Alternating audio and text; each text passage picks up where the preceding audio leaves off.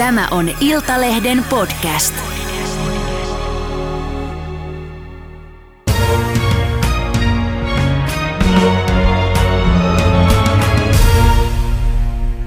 Tervetuloa Suomen Urheiluliiton puheenjohtaja, entinen kymmenottelija ja suorasuu Sami Itänen. Kiitos paljon kutsusta. Kiva, kun tulit. Äh, perjantaina uutisoitiin yllättäen sun irtisanoutumisessa maailman suurimman henkilöstöpalveluyrityksen Adeco Finlandin toimitusjohtajan pestistä. Niin pakko kysyä, että sait sä potkut vai miksi sä lähdit 130 miljoonaa euron tulosvastuiden hoitamisesta kotiin? Joo, se oli tota, vaikea päätös ja en saanut potkuja. Voisin sanoa, että taloudellisesti valitettavasti en saanut potkuja, vaan oli ihan oma päätös ja se tapahtui jo syksyllä.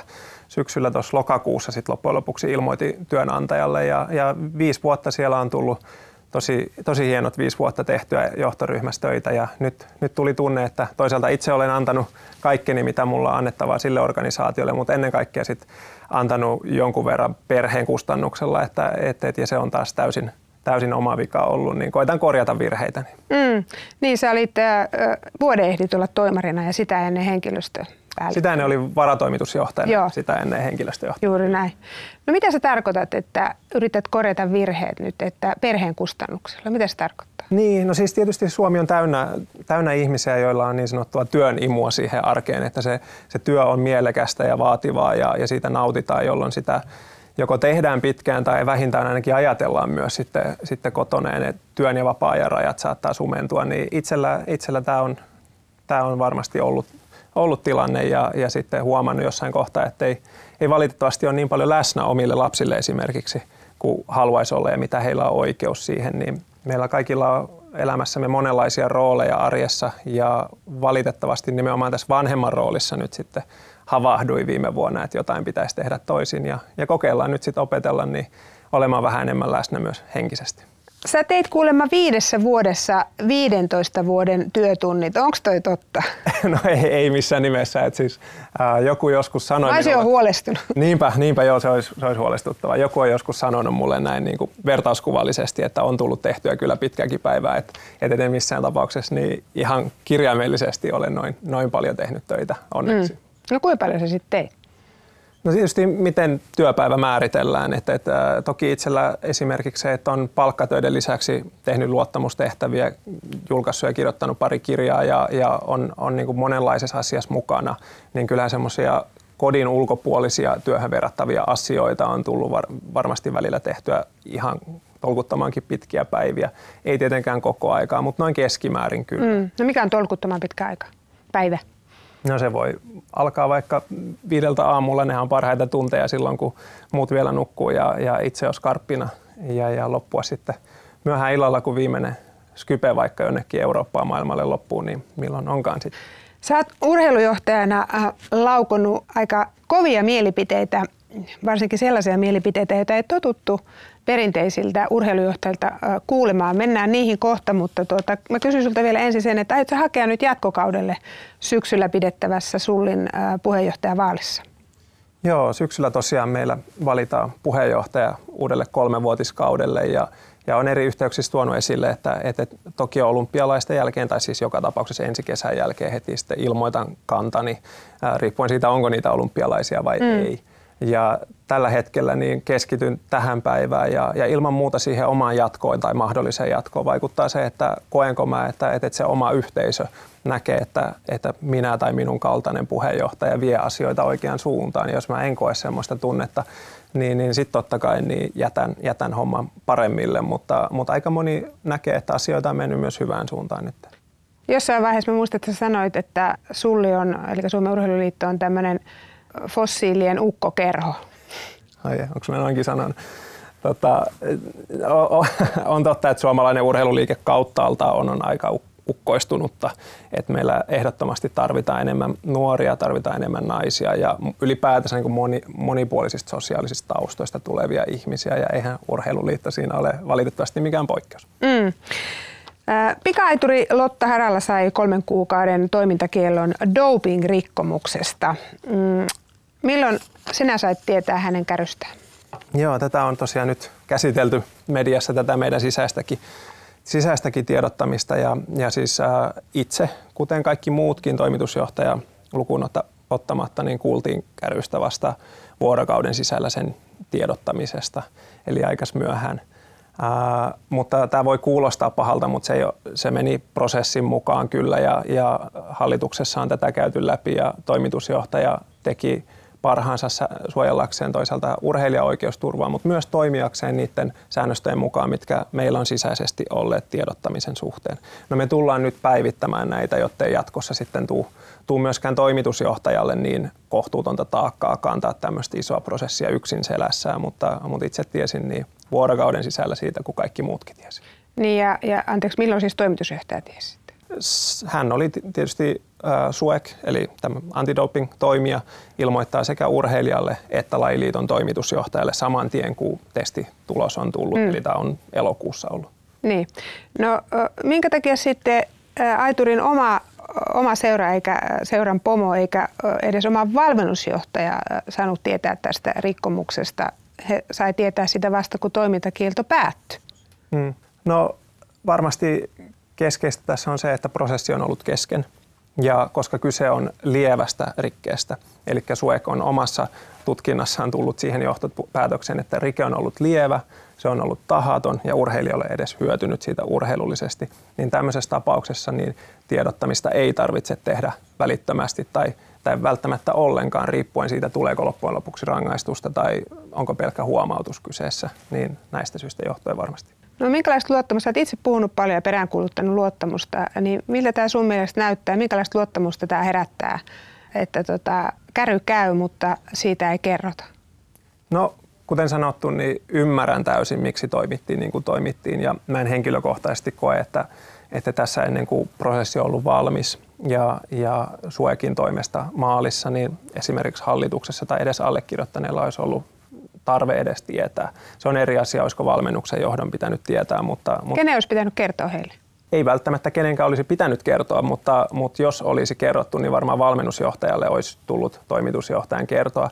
Ja jatkossa me tullaan päivittämään prosessia siten, että, että myös valmennusjohtaja tulee tietämään, kuitenkin vaarantamatta urheilijan oikeusturvaa, mikä on ihan ensiarvoisen tärkeää, ja sitähän tässäkin on koko ajan vaalittu koko syksyn ajan. Mm, mutta sä myönnät tässä nyt ikään kuin sen, että, että, että te tuutte nyt muuttaa toimintatapaa. Kyllä, niin. kyllä ehdottomasti. Eli, eli tämä oli ikään kuin huonosti toimittu nyt sitten. No siis meillä on prosessi ollut päivittämättä sisäisesti ja kyllähän siinä niin varmasti myös allekirjoittanut saa nostaa kätensä pystyyn, että meillä ei ole suomalaisessa yleisurheilussa toisaalta onneksi yli kymmenen vuoteen käsitelty tämmöisiä niin sanottuja D-asioita. Mm. Ja, ja äh, tässä sitä nyt opitaan, että me kaikki ollaan ensimmäistä kertaa, niin meidän nykyjohto esimerkiksi näiden asioiden käsillä, niin, niin, niin se sisäinen tiedottaminen on varmasti jäänyt vähän vajavaiseksi kun prosesseja ei ole mietitty tähän päivään sopivaksi. Hmm. No, tämä ei ole enää pelkästään tiedotusasia. Mun seuraava kysymys, että minkä takia hän sai sitten edustaa Suomi-Ruotsi maaottelussa, kun dopingrike oli kuitenkin jo silloin sullin tiedossa? Lotta Haralla sai, sai edustaa. Joo. Ää, toimitusjohtajalle ja urheilijoille, kun tuli Suekilta ää, tieto tästä, tästä A-näytteestä, niin siinä hyvin selkeästi isoilla kirjaimilla kirjoitettiin, olen itsekin nyt tämän sähköpostin nähnyt, että urheilija ei aseteta toimintakieltoon. Urheilija saa kilpailla vapaasti, joten sehän on ollut kohtuutonta laittaa urheilija kärsimään jostakin, mistä hän ei välttämättä tulisi edes kärsiä. Siinä vaiheessa ei tiedetty, tuleeko, tuleeko ylipäätänsä rangaistusta. Niin, t- tavallaan vain yleisö oikeastaan istuu huonosti se, että, että ikään kuin toimintakielo saa sitten sijoittaa semmoiseen ajankohtaan, kun itselle sopii, kun kalenterissa ei ole sitten kilpailuja. Ymmärrän täysin, että, että, että tämä varmasti semmoista yleistä oikeustajua kohtaan niin, niin, niin on hankala kysymys, mutta, mutta SUEK, eli tässä tapauksessa tämä antidoping-toimija, eihän urheiluliitto ole tutkinut mitään tai määrännyt mm. rangaistuksia, se ei meille kuulu, vaan asiantuntijoille, niin, niin, niin jatkossa itse asiassa tästä tapauksesta täysin riippumattakin, niin, niin, niin se vapaaehtoinen toimintakielto pystytään aloittamaan kymmenen päivän sisällä kärrystä, eikä täysin niin kuin vapaasti määrittää, milloin se tapahtuu. Mm. Että semmoinen muutos tulee. Mutta eikö teillä ole kuitenkin semmoinen doping-pykälä teidän, teidän sopimuksessa? Siellä on jopa 50 tonnin uhkasakko ja voidaan tota, muitakin sanktioita niin mm. halutessa antaa. Joo, tosiaan urheilijoiden ja lajiliittojen sopimukset on sinänsä luottamuksellisia, mutta valitettavasti tämä meidän sopimuspohja oli jostakin vuotanut julkisuuteen. On totta, että meilläkin on doping-sanktio ja oma pykälä sille urheiluliiton sopimuksissa.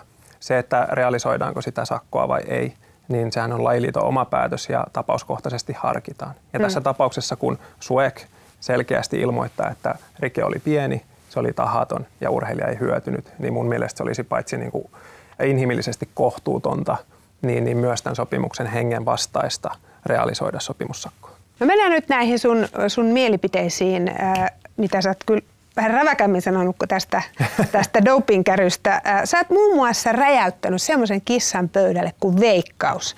Sä totesit, että rahapelihaitat äh, on valtava ongelma Suomessa aivan oikein, niin kuin ne onkin. Mitä enemmän ihmiset häviää rahaa veikkaukselle, niin se, sitä enemmän urheilu saa rahaa. Oletko yhä, yhä tätä mieltä, että tämä on ongelma?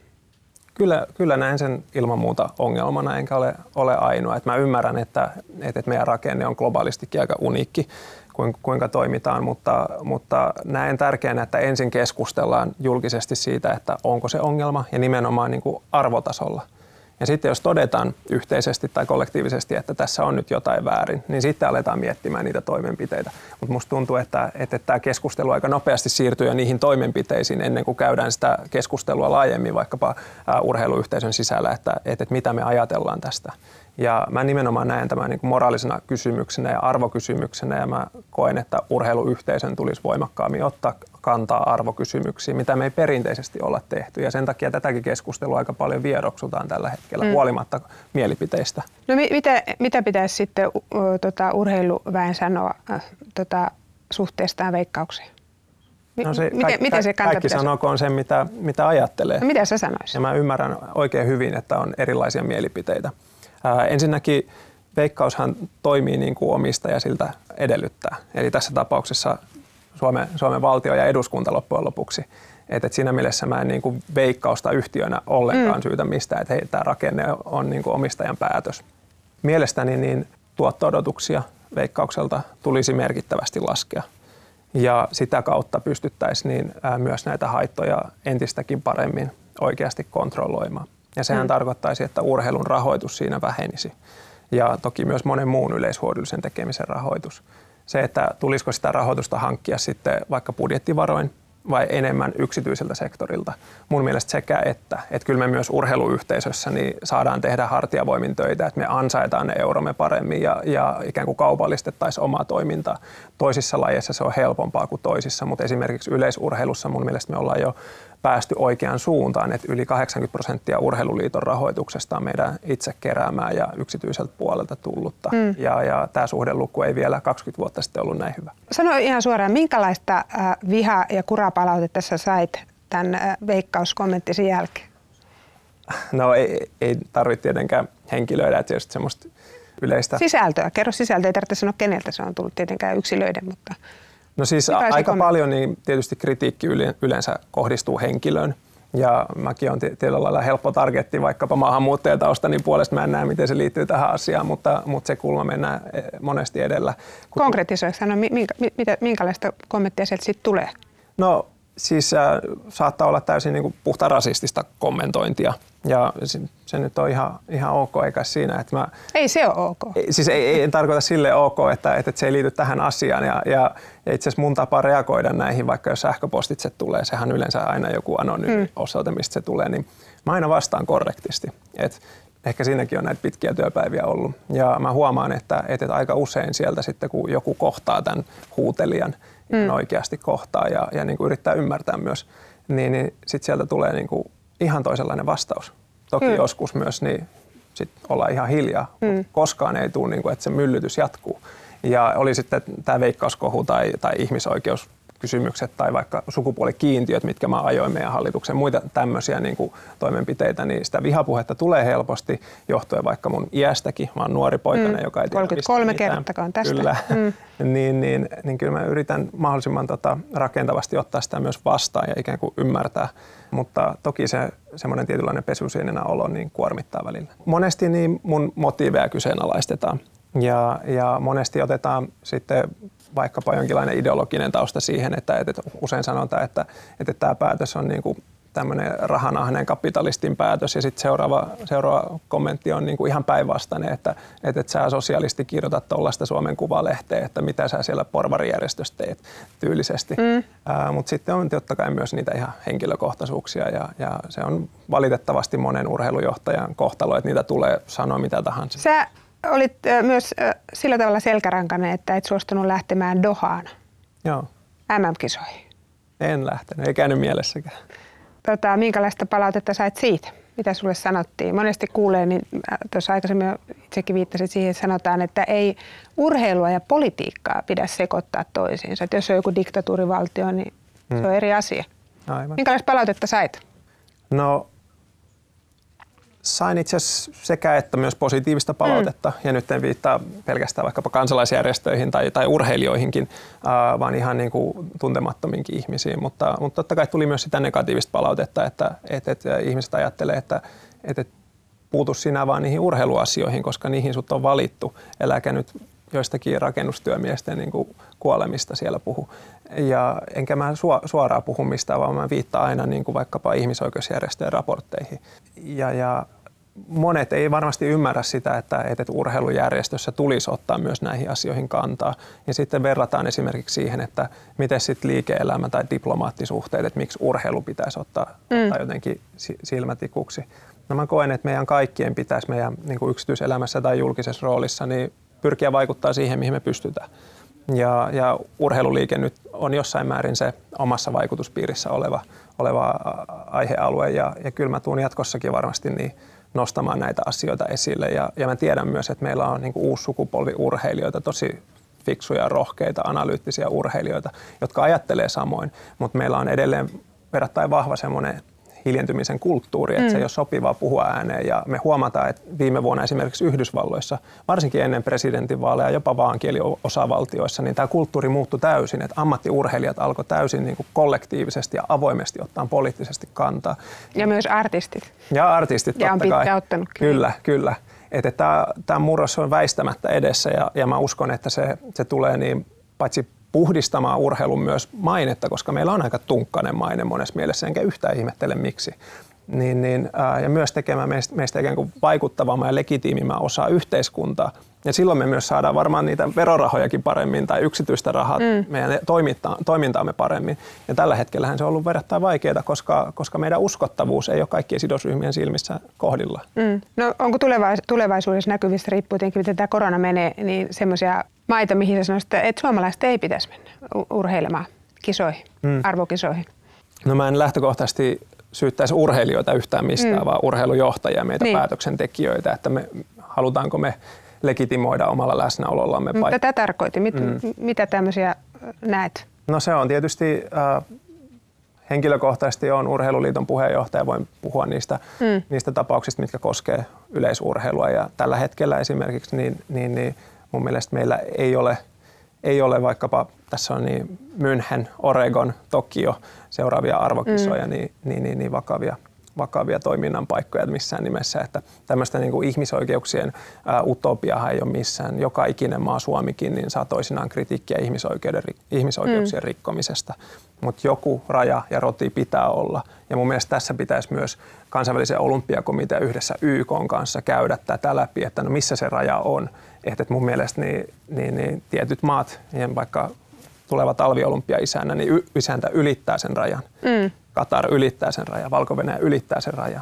No Suomi ei välttämättä ylitä sitä rajaa, mutta ei meilläkään kaikki täydellistä ole, että, että, se, tämä on suhteellista, mutta tätä pitäisi ihan ylätasolla käydä läpi. Mm. Sä oot 33-vuotias tohtorismies. Mitä aiot tehdä jatkossa? Aiotko himmailla kauankin? uh, No mä oon tosi onnekas, kun on jo nyt viime viikonlopunkin aikana ja, ja toki sitä ennen tässä viime vuosina tullut monenlaisia mahdollisuuksia niin kuin lähteä työelämässä, kokeilemaan siipiä ihan kaikenlaisissa hommissa. Mutta just tällä hetkellä niin on korrektisti joka suuntaan vastannut, että kiitos paljon, olen imareltu yhteydenotosta, mutta nyt mä en suostu yhtään mihinkään, vaan on on hetken aikaa kotona ja rauhassa ja mietin, että mikä on sellainen sopiva, mielekäs tapa vaikuttaa yhteiskunnassa tulevaisuudessa ja sitten varmaan sitä tietä kohti, mutta en nyt ainakaan lähikuukausina mieti koko asiaa. Hmm. Mietitkö tulevia eduskuntavaaleja? Hei, joo, ei. Mä arvostan suuresti poliitikkoja, mutta ei, musta ei ole siihen hommaan, että en ole kiinnostunut. Okei. Okay. Suurkiitos tästä haastattelusta ja kaikkea hyvää. Kiitos kuin myös. Kiitos.